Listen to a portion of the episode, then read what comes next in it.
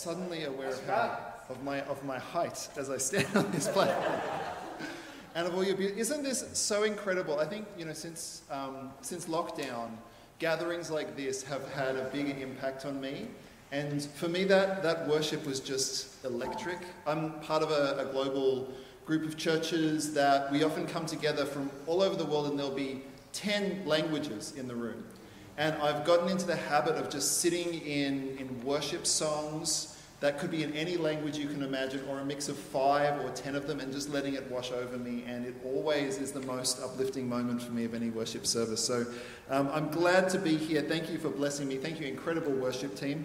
Um, I noticed that Irish hymn on St. Patrick's Day, and I'd like to just pay homage to that fact. I have. Uh, don't tell them. I would, okay, I'm doing my best here. I'm doing my best. Look, I am a Pentecostal, so I'm going to do this. God is good. All the time. And all the time, God is good. There we go. I have permission because it's my own background. Um, and curatato, I hope I've had a lot of lessons in pronunciation. I hope curatato, I hope that's right. The indigenous people of my country uh, that I minister on will say Budgery Gamaru when they welcome people. That's the language of the Gadigal people. Um, and in Warrane, which is the cove upon which the city of Sydney was built, that's where I minister. Uh, and I live in the land of the Wangal people. And so I understand that in this country, what you do is you acknowledge country and then you bring greetings from your ancestors as well. So, part of the reason I was trying to appreciate what you all did over there um, is on my mother's side, I have Irish ancestry, on my father's side, I have English ancestry, and may my people greet your people. I hope that that blessing will be. You know, I'm um, conscious of my height, conscious of my Australianness, and I feel like there are some some experts in language here, so just be, please interrupt me. The Pentecostals interrupt their preachers all the time. It doesn't bother us, it feeds us with energy. interrupt me, yell the correct pronunciation at me. I will, I will be grateful for learning something in that moment. And usually when I preach, I, I, really enjoyed the fact that I think it was Estelle did three fun facts about herself in just one sentence, and I have two pages of three fun facts about her. right here in front. I always think it's great to do fun facts about yourself because then we have a kind of a relationship before I start preaching at you. Um, and today I'm, I'm speaking about identity. And I'm talking about especially how our, um, our queer identity is the image of God. You know, how that chapter from Ephesians chapter 1 says, you know, we are people who are chosen and beloved. We are people who have been destined by God to come into the presence of God. And that's something worth celebrating. And that's who we are. That's our identity. And then I realized if I'm preaching on identity and being genuine, then my fun facts Otherwise, I'm being a bit of a hypocrite. They have to be super genuine. And I like fun facts about me that make me look really good. I don't know if this happens. Especially, like, anyone here who's like on, on greeting at church and is always welcoming new people will when you're just introducing yourself to someone and say, oh, tell me something about yourself, you want to you want to go for the good stuff in that moment, right? If, if you like hiking uh, and you have a passion for like, like cooking like big roasted dinners and you know you have all this great stuff about yourself you like reading classical literature you want to drop all that stuff my best night is binge watching RuPaul's Drag Race and eating a tub of ice cream. That's my best night. Can I get an amen up in here? That's my best night. And so that's my first Fun fact is going to be that my love of, of RuPaul and whole tubs of ice cream. And if I'm, you know, the reality is, uh, I feel like I have more fun doing that than I do like cooking a whole meal and let's face it, washing up after that. It's, that's a lot. I'm preaching on the goodness of our identity today. That's real. That's a big part of who I am. Now, this leads me to something which I wanted to say, and I realize that it has the potential to make everyone here either love me or hate me or a little bit of both. And so I'm going to start. I'm going to start with the good news. RuPaul's Drag Race Down Under, the most recent season. My favourite queen was Anita Wigl'it. Does anyone know Anita Wigl'it? My favourite. That's the, that's the good news. It's, it gets a bit rocky after that. I love about Anita, I feel like more than any queen on that season, uh, she projected this good heartedness. She would always make sure the other, everyone else in the room was okay. And I, by the end of the season, I wasn't rooting for any of the Aussie queens. I was rooting for Anita Wigl'it, the, the New Zealand queen. So if I had one person to pick as a best friend from that season, I reckon it'd be Anita. My favourite queen of all time, however, is the Reverend Dr. Silky Nutmeg Ganache. Don't cheer yet. It's, I've warned you. I've warned you. This is going to a dark place. This is, this is why I love Silky because the first time I, I, saw her competing in a show, she sat down at a piano that looked a lot like that one right there, and she just belted out some worship tunes, and she led RuPaul's Drag Race in a session of Pentecostal worship. Second fun fact about me: Pentecostal. I let that I let that slip earlier on. I may make it slip a few more times. That's why I loved it. Old time gospel. And my love language is being led in a set of old time gospel songs. That's my, it's not on the list of love languages. I just love that. I just appreciate it so much. She instantly became my favorite queen of all time and has been until this day. And this is the bit that I'm scared to tell you because just now, this last season, some of you are laughing, so you may know where this is going. Canada versus the world. It came down to Anita versus Silky. And I was rooting for Silky the whole time. My favorite Down Under queen, my favorite queen of all time, I'm like, send her home. Send send her back to New Zealand. Send her home. And she won, and I was happy when she left. That's just the God honest truth that I'm sharing with you today. I'm so glad that you're laughing at this because I was writing at this. Is anyone going to find this funny? I hope. If you want, I can leave now if you feel betrayed. But, you know, Third fun fact, which this one's going to be quick. Um, I was wondering when I wrote this sermon, one thing, whether I was talking about drag queens too much. Because you probably haven't noticed, the topic has come up a couple of times so far, just weaved in and out. I have recently been researching the unique spiritual gifts that queer people bring. And you know, what I'm learning is that drag queens embody a lot of spiritual practices. They have a lot of spiritual truth that they say and the way they lead. And it's not that other parts of the queer community and other expressions of gender don't have all of that going on. But with Queens, it's so obvious that it's really easy to research. So I've just been paying a lot of attention to that. I recently wrote um, a, a, paper on Ephesians, um, and I, I read Ephesians through the lens of RuPaul. And that's why I just wanted to bring this up a little bit. And then I said, tone it down. Tone, not everyone is going to love that. Said that to myself. And then a week ago, did anyone see what happened in Tennessee? They made a law saying that from now on, drag performance is banned in public. I'm not holding anything back this evening. Here's your third fun fact about me. This is the funnest of them all. When I see an injustice like that, I start talking about it more than ever. When I see an injustice like that, I'm going to respond. I'm going to talk about drag in solidarity with the queer community of Tennessee every chance I get, as long as that law is on the books.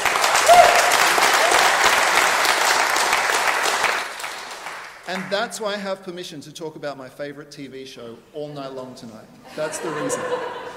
So those are my fun facts. This next one technically is not on the list of fun facts. I'm going to call it fun fact 4. I've been a pastor for 16 years. In that time, I've probably taught 20 classes on LGBT affirming theology. Some of them in a room full of people like this, some of them sitting at a table in a cafe with one person who just needs to know that material. And you know, some of you will have experienced, you know, just recently what that's like. You take five Bible verses, maybe 10 Bible verses, depending on, you know, we have a lot more. Everyone says there's five Bible verses. Pentecost, we have more Bible verses than anyone else. We had 10. We had 10 Bible verses. you go through, and often, you know, it's this week we're doing Leviticus, this week we're doing Deuteronomy, and you go through the material, you look at Roman, ancient Roman sexuality, how does that work? You know, what was, what, why are Adam and Eve described as being one flesh? All of this stuff, and you do the hard work of deconstructing word by word and line by line, and all of this effort, and then we're, what we're really doing when we do that is we're deconstructing our shame and we're deconstructing our fear and we're deconstructing our self hatred sometimes. That's the work that we're doing.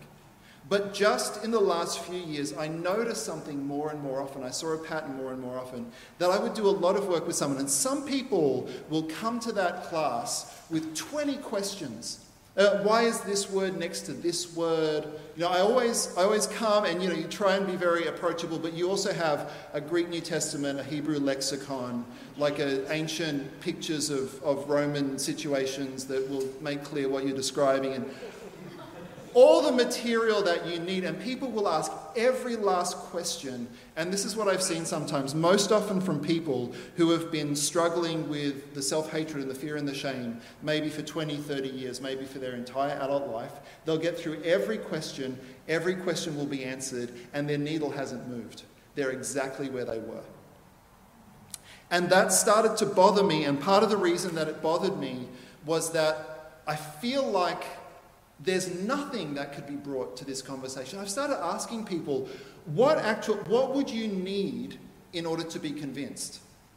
And more and more often, that question has been difficult for people to answer. And some people have said to me, I think the real problem is I answer all these questions, and then there's still all that self hatred and shame there. It hasn't moved. Like I've changed, a lot of people have talked about neural pathways, right? You know, we've, we've changed a lot of the stuff a lot of the stuff on the surface, but these old habits are built deep into us. And we just, you know, we just look at all the information there is accurate and it's true, but I can't.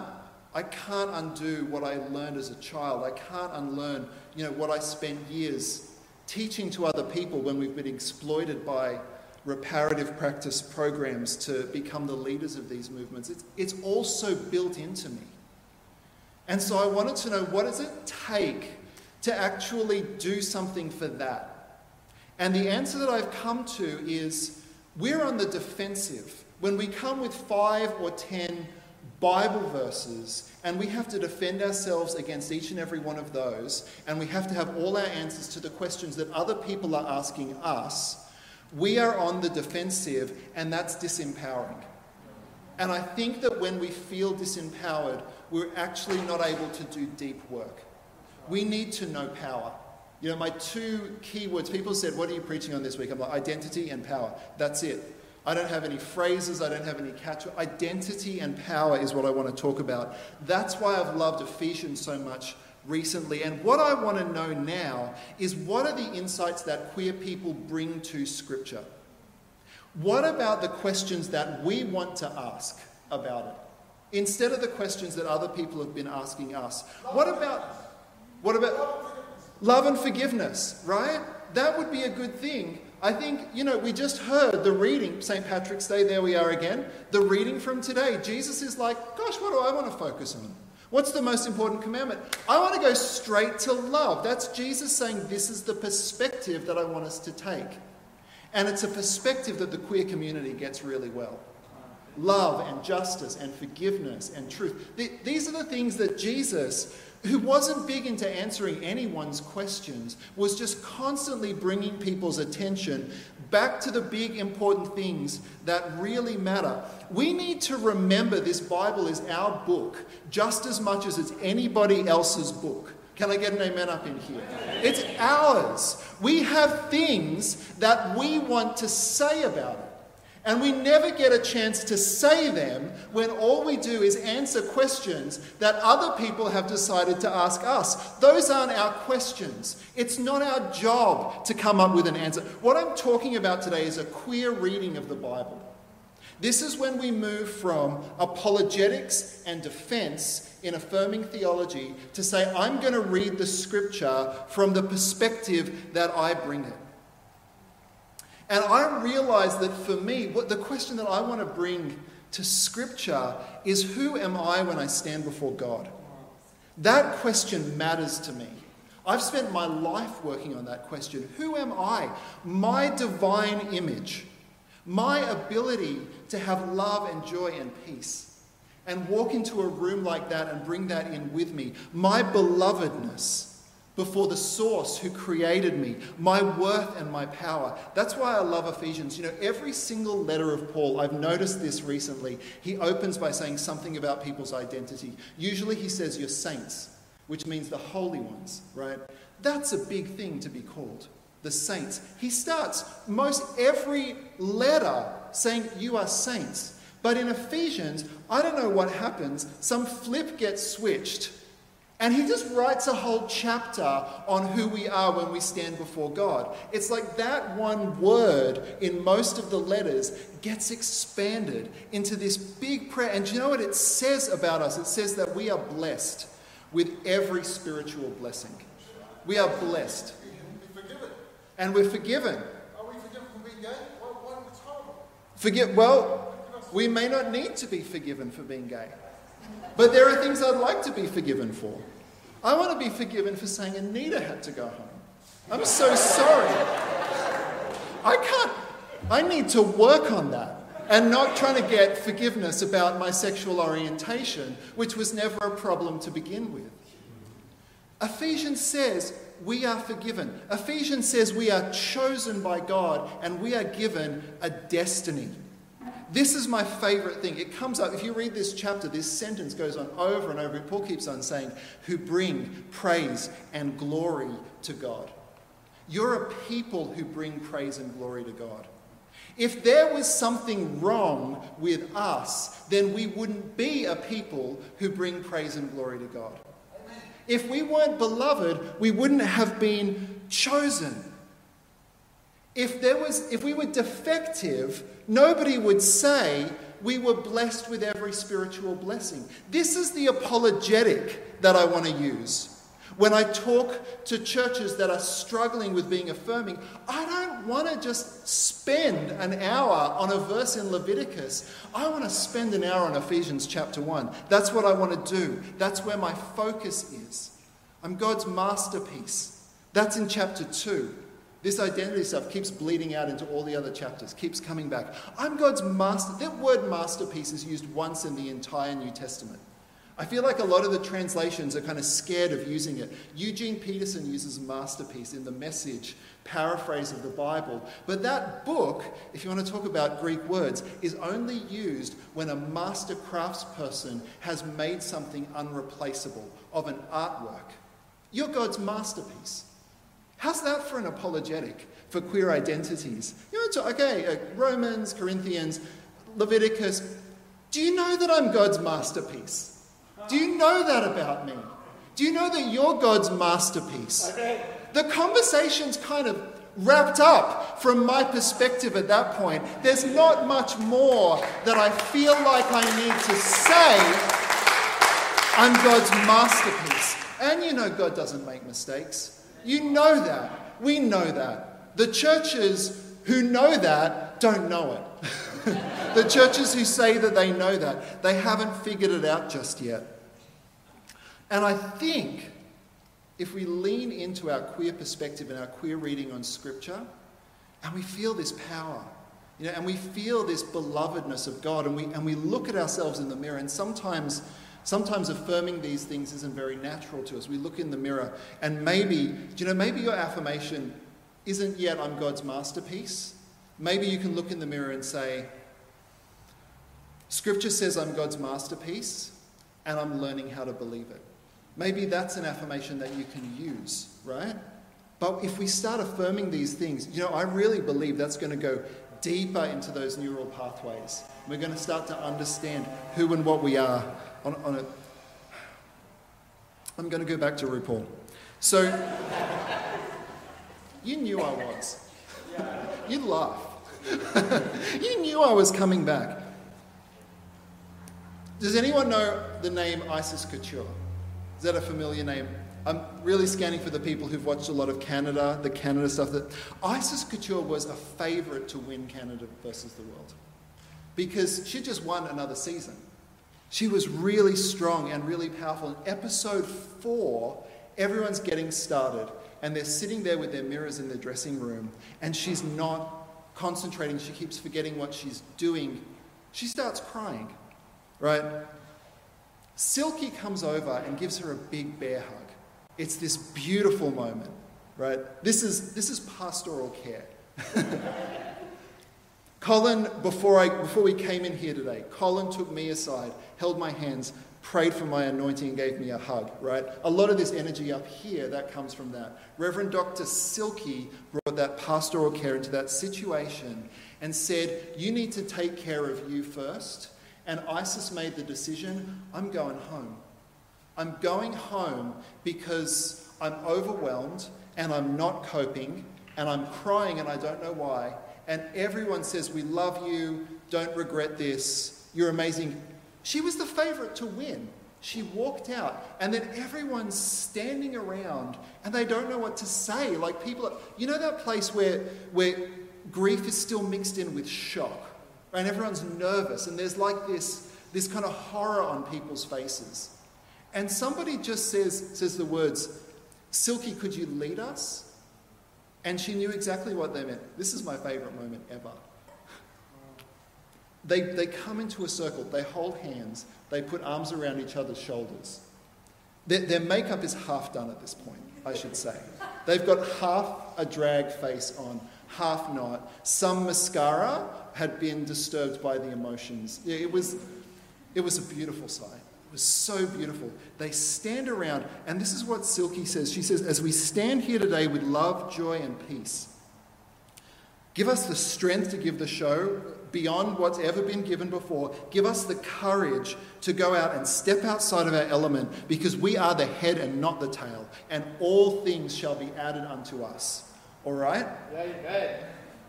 I'm like, I want to pray like that. I want to, I want to, you know, I, that power because I saw what happened in that room. You know, there's grief. The grief didn't go away. They were still, they were still crying. They were still sad. But it had turned from some kind of toxic grief into a grief that was connected to a deeper kind of peace. And how she did it? She used affirmations.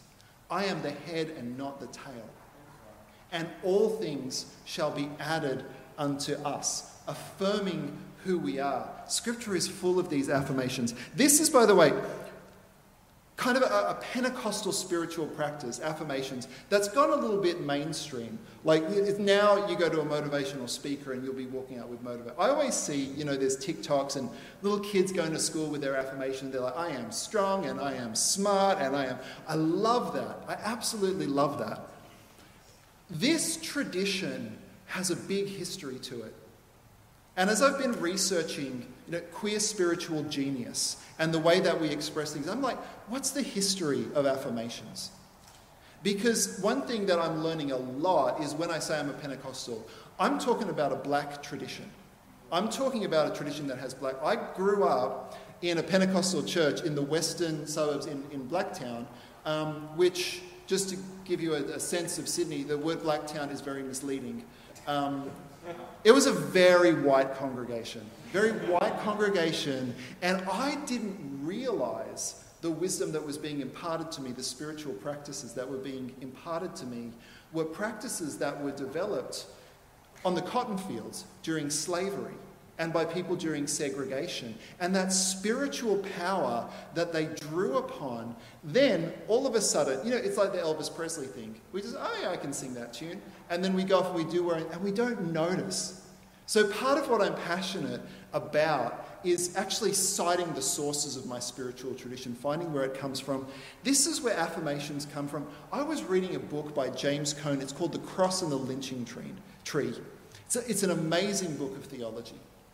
And James Cone notices the fact that during the age of lynching in the deep South during the Jim Crow era, a, a lot of women of colour didn't get their stuff published, but they would tell it to one another and they would share it. So, a big part of this book is Cone listens to women and talks to women and writes down the oral traditions that have been passed on to capture what they said.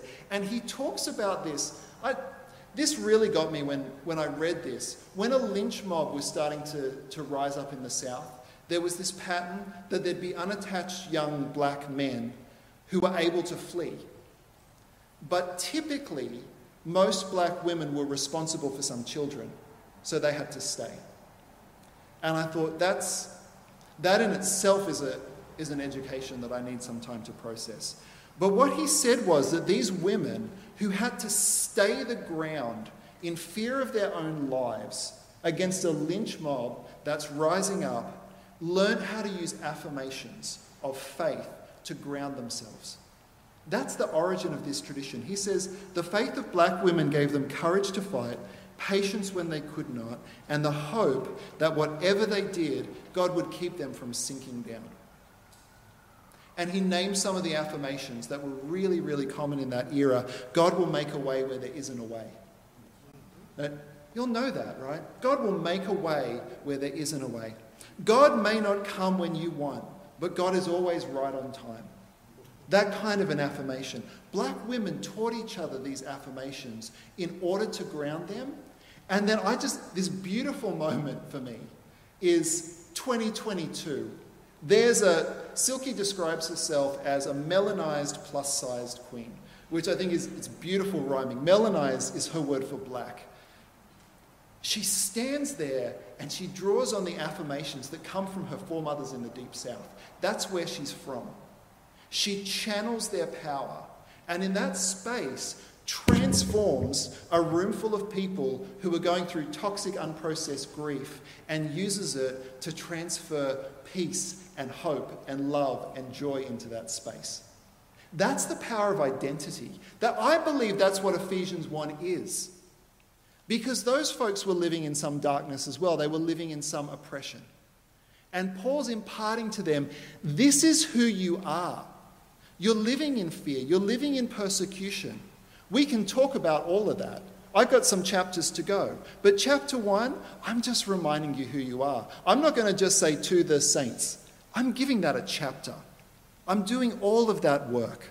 And so I've been, I've been learning this stuff about my spiritual history. But you know what? The, the phrase that I've come across a lot in this study has been black spiritual genius. And it's got me wondering about queer spiritual genius. And I read a book by Episcopalian priest uh, and, and lesbian woman, Reverend Elizabeth Edman. To the Episcopalians here in the room and Anglicans, thank you for Reverend Elizabeth Edman. That is one of the, my favorite thing to come out of your tradition, except maybe some, some beautiful cathedrals that I've been in. she wrote a book called Queer Virtue, which is all about queer spiritual genius. And she names some of our spiritual strengths identity, risk. Touch, pride, authenticity are a few of those words. They're our strengths. And I don't know if this last story I'm going to tell is going to count as fun fact number five. This, I'm a little mortified about this story um, because I opened this book and chapter one, first line she writes is, Hello, I'm Johnny Cash. And I was like, that's a weird place to start. Because I grew up in a family, I told you a little bit about Blacktown, I told you a little bit about white Pentecostals. I grew up with Johnny Cash on the LP every night as I was going to sleep. Johnny Cash, Willie Nelson, all, I never got any Dolly Parton. I feel very cheated about that. More leaning into the boys in the whole country and western scene. She said, Johnny Cash's voice, and then she describes it. She said it has a deep, oozing, raw, masculine confidence with bare pain. And I said, That never occurred to me, but it fits. Yeah, I get that. I get that. And then she said, I was five years old when I heard that, and I knew I was a lesbian. not because not because she was turned off. That came out slightly wrong. I didn't should have planned my phrasing a bit better. She said that deep oozing masculine. I can't say those words. I'm. That's. I was okay writing it out in my notes. I can't say oozing on stage anymore. I'm just gonna.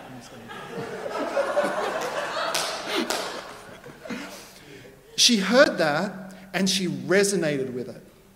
Identity, right? She said, Ah, I'm deep and masculine and oozing like that, or. or and that started her journey, she said, of my identity, which was a complete mystery. Like, all I knew about my identity was, hello, I'm Johnny Cash. That was it. And then she grew up and she was a lesbian Episcopalian priest. And it all made sense. It all came together. And here's the funny thing I didn't realize, but I think I also knew I was gay when I heard those exact words. Again, not for the reason that you Because I would have been like five, and I was like, I am nothing like that at all. I don't, I don't think I've come across, I hope, please be honest with your feedback, but I don't think I've come across as oozing raw confidence this evening. I just remember those low, deep, gruff voices and saying, I don't think I'm going to grow up the way I'm supposed to. If that's, if that's, what, if that's what masculinity looks like, I don't think it's, I don't think it's for me, right? Because we're queer people from a very young age, we start working on our gender identity. Like other people are trying to figure out how Lego blocks go together. We're like, what am I? that builds a kind of genius into us, right? We've done that work. And this is also where I believe that uh, in the LGB, the T and the non binary NB have a special kind of genius to offer us because here's another theologian you need to know about, Austen Hartke, uh, wrote uh, um, Transforming, a book on transgender theology. Um, I was going to get the Kindle thing so I could have it on ebook here. In two weeks, they're releasing it with a study guide. So wait and then get it with the study guide. But he says trans people have a unique gift in understanding what it means when God changes someone's name. Because that happens all throughout Scripture. We know what a name change is. We know Sarah and Abraham had their names given to them. Naomi went through a Mara period and then came back to Naomi again later in life. Peter had an experience too. Peter, who was Jesus' flakiest disciple and who was given a name, somebody said at the beginning, um, We won't pinch anything. And I thought that was really sweet, but I've already pinched something. a whole bunch of rocks outside. Put it back! Put it back! I'll put it back later. I'll put it back. This was his name. This is the guy who, every time a situation gets uncomfortable, he starts interrupting with something that doesn't make any sense, right? Can anyone relate to that? You know who. This is the guy who Jesus is just beautifully handing himself over to be given for the life of the world. And he goes, I'm going to cut someone's ear off. this is the perfect moment to do that. This is when he himself identifies that Jesus is the Messiah. Two verses later, has taken him aside to talk him out of it. Don't do it, man. Don't. You don't want to do that. That's no good. This guy, this guy is flaky. This guy saw the resurrected Christ and then said, I'm going back home to go fishing. That, that was his response in that situation. And Jesus named him Rock. And every time I read the Gospels, I think they must have thought that was hilarious to call this guy this rock over here, right? That's the tone that it's written in. But this is his gift. This is the name that was given to him and shortly after Jesus ascended into heaven, he founded the church in Jerusalem. And in a couple of years, he hands it over to James and says, I'm going to the capital of the known world and I'm starting a church there. And he built the Roman church, which then transformed into the global Catholic church. This guy was a foundation stone. This guy was legendary. He was given an identity when it made no sense and spent his life living into it. And in Revelation 2:17, Jesus said, "Let anyone who has an ear listen to what the Spirit is saying to the churches. To everyone who conquers, I will give a white stone, and on the white stone is written a new name that no one knows except the one who experiences it, the one who receives it." God has a name for each and every one of us, a new identity that is going to be revealed to us and it's given to us as a gift. It's given to us as a gift. We don't have to believe it about ourselves yet. We don't have to prove it to anyone else. Peter knew he was the rock, cutting off the ear. He was, he was just kind of learning. What would, maybe a rock would do that. No, I don't think maybe a rock wouldn't do that. Just, I'm just trying out my identity, right? I don't like Johnny Cash. You know, I know some people who are going to grow up to be lesbian Episcopalian priests. They love Johnny Cash. I don't feel like that's right for me. I could relate to Dolly Parton much more strongly. it's a gift. It's a gift that's given to us. We don't have to earn it. We don't have to do anything to prove it. Just have to receive it. And this is queer spiritual genius. We've been learning how to do that since we were kids and we can lead the church in understanding what it means for Abraham and Sarah to be given their new names, what it means for Naomi to go on a journey of discovery and say, Mara, no, actually, Naomi's good. I'm going to sit with that. To know what it means to be, to be Simon and to be flaky and just to have someone say, You're a rock. And say, Yeah, it doesn't make sense yet, but, but that's who I am. And we're going to sing, I asked, um, I asked for one special song. Uh, you Say by Lauren Daigle. And I, am going to pray a few things over us. But if you, if you want to play the tune for that, you could play the tune. That would be great. Pentecostals always do this at the end of the preaching, the musicians come back and they just start to kind of warm up, warm up the atmosphere a little bit. I just want to pray over us. Whole, I picked 10, and it was very hard to pick like my favorite identity affirmations from the New Testament.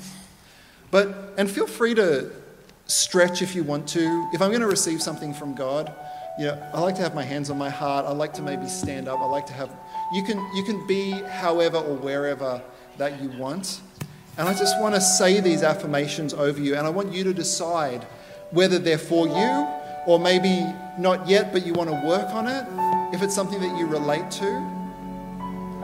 I'm going to start with I'm God's masterpiece. That's my touchstone. That's where I go to, to the beginning. I want to start with this is for you, my friend. I am not condemned and I'm forgiven. I'm not condemned. Romans 8:1, I wasn't condemned to begin with. Nothing can condemn me. That's not possible because I'm God's beloved. And I belong. I belong. I am a member of the household of God. I'm holy, I'm a saint. I have wisdom from God. To those of you who you don't trust your perspective, right? You have the mind of Christ, you have wisdom from God. Nothing you do is useless. Scripture teaches us that everything we do in our life is going to be used by God. Right? The stuff we're still cringing about, you know, the stuff that we think about late at night we go, oh, why did I do that? Why did I? God's going to do something beautiful with that anyway. And you don't have to worry about it. God's taking care of that. You are free, and where the Spirit of the Lord is, there is freedom. You can approach God with freedom and confidence and with boldness. You belong to the light and all your needs are met according to the glorious riches that Christ has for you. You have strong roots that go down. Do you ever feel a little bit wavering, you have strong roots. You are being made complete, being transformed into someone who is whole and who is holy. God, thank you for this space. Thank you for this power, this queer spiritual genius here in this room It's been working love, creating joy, creating peace. We are the head and not the tail, and all things will be added unto us. Amen.